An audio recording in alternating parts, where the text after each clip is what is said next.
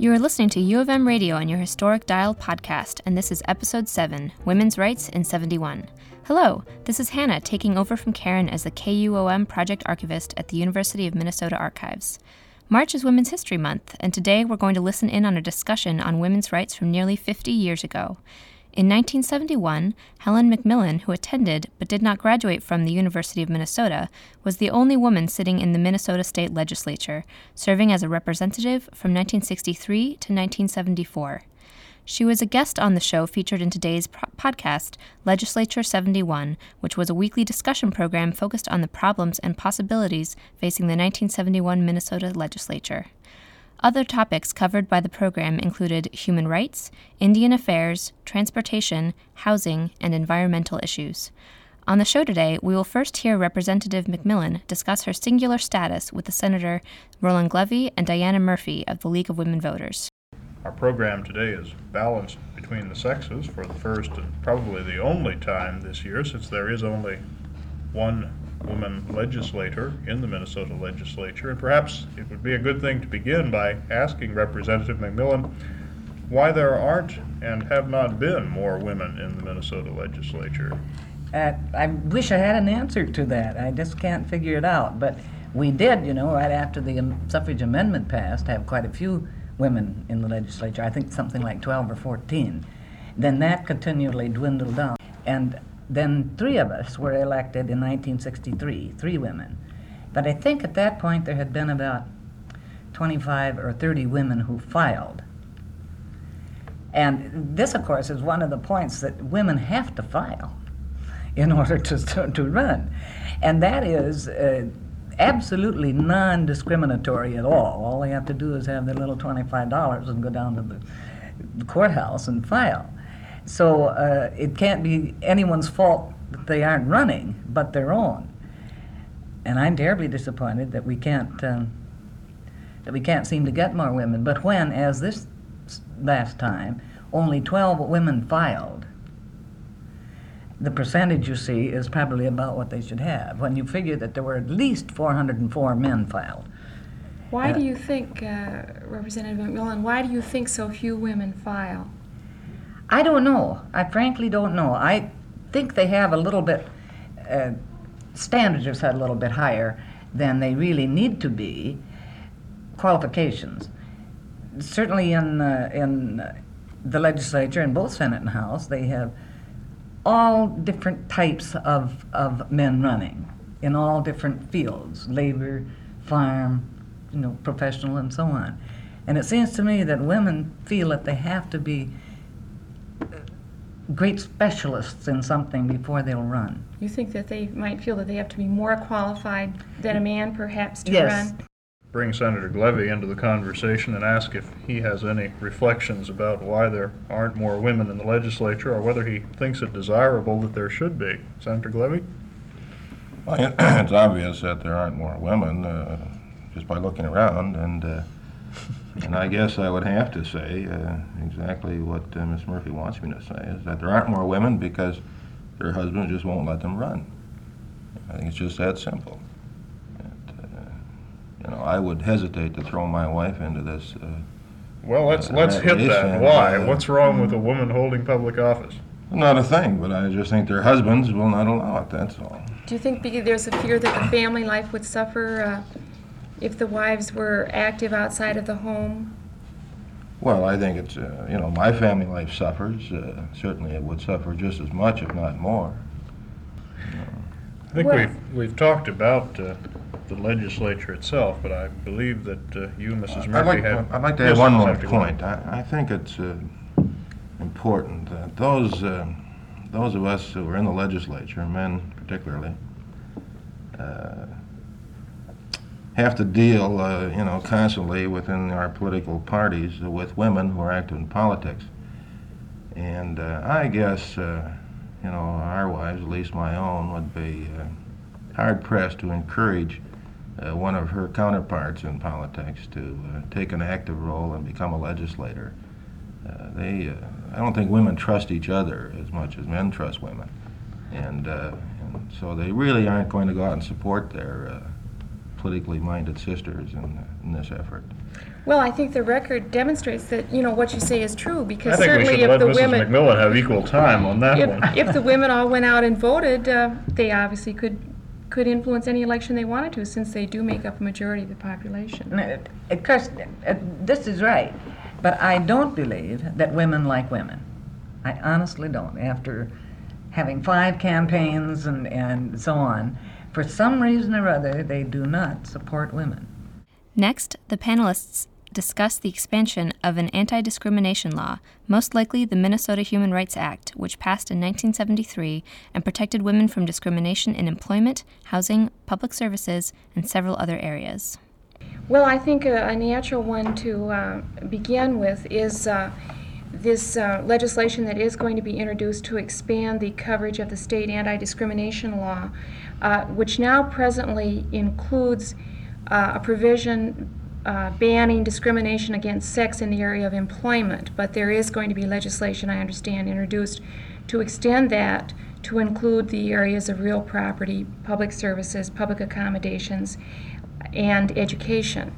And I wonder if we could hear what Senator Glevy and Representative McMillan would feel in regard to such legislation, whether they would support it.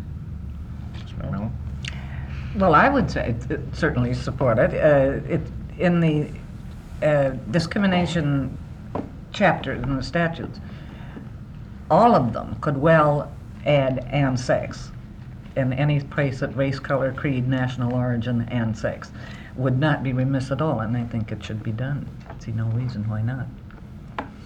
Senator? in spite of the campaign issue, it'll probably be raised that Senator Levy supports sex in certain areas. I, I'm surprised it's not in the statute, and I wondered if, if somebody had an idea why it wasn't in there to begin with. I don't think uh, there is any real reason, except that they had worked so very hard for so many years for job equality, and so they merely set their sights on that and then haven't followed through.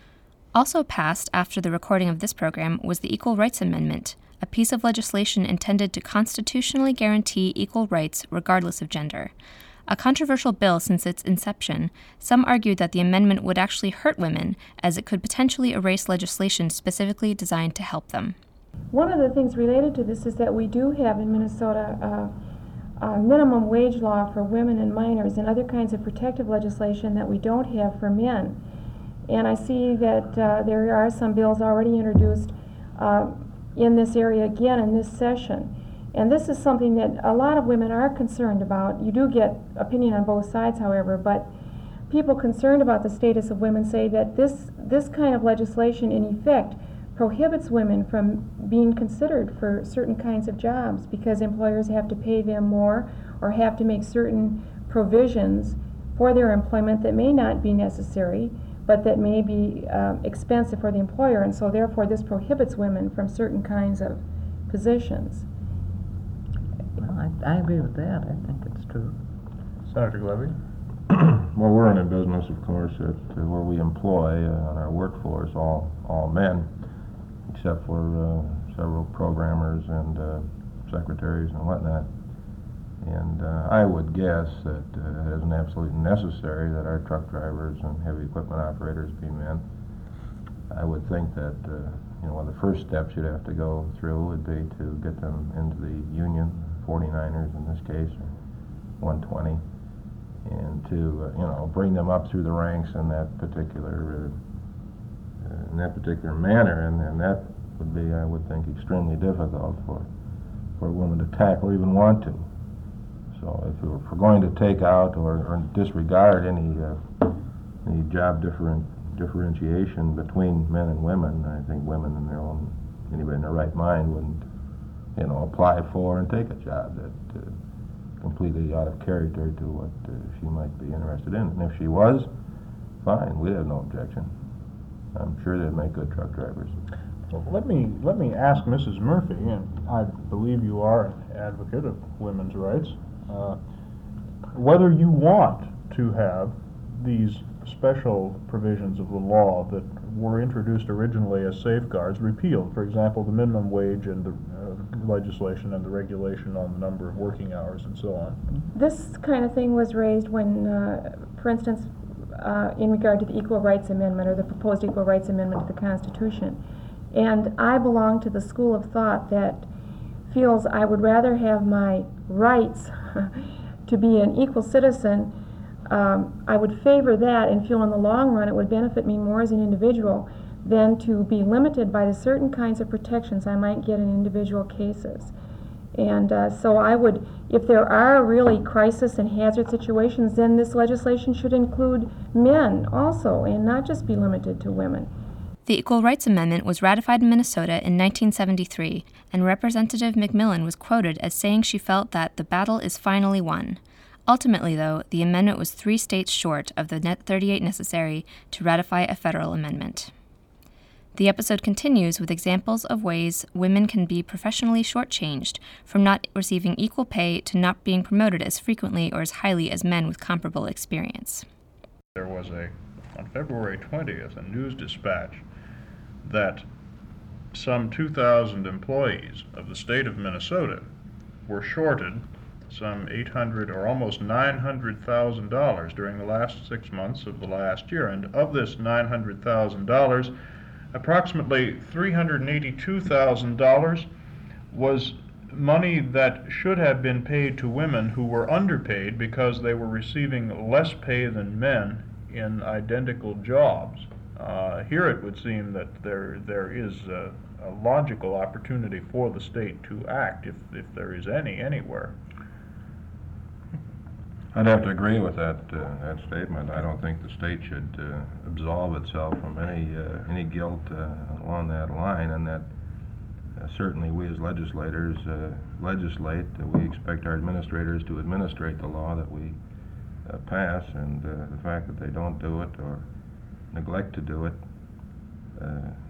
I can't understand why there hasn't been more complaints about it from the women in the departments. This is part of our problem too. I think women don't speak up, and certainly they're aware of the difference in paychecks. And I would certainly hope the state would. Is there anything in the law currently that requires equal pay for equal work? Oh yes, yes. Well, except, that, except I might add, excuse me, Ms. Murphy, except that you know, we always feel that uh, some people are more equal than others, or should be, and, uh, and we get into that concept. I'm sure that's what the administrators thought anyway. Listening to this discussion, it's clear that many of the conversations we are having now regarding discrimination and women's rights in particular began decades ago and have never really been resolved. Almost 50 years after this program was recorded, issues like the undervaluation of women's knowledge and labor, reproductive rights, and affordable childcare are still at the forefront of many political and social debates. The 1971 to 1972 legislative session was the only one in which Representative McMillan stood as the lone female legislator. Perhaps by appearing on this program, she inspired other women to run. In the immediately subsequent sessions, there were six women serving, then eight, then 13, then 20. The numbers increased every year until 2009. Today, there are 65 women serving in the Minnesota legislature. That's all we have for this episode. Tune in next month when we celebrate Earth Day with conservation themed programs. Thanks for listening.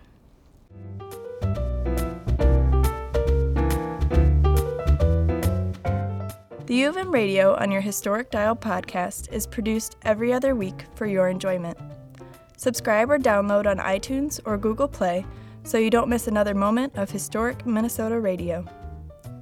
If you enjoy our clips and want to hear or learn more, go to www.lib.umn.edu slash uarchives and search KUOM in the collections guides.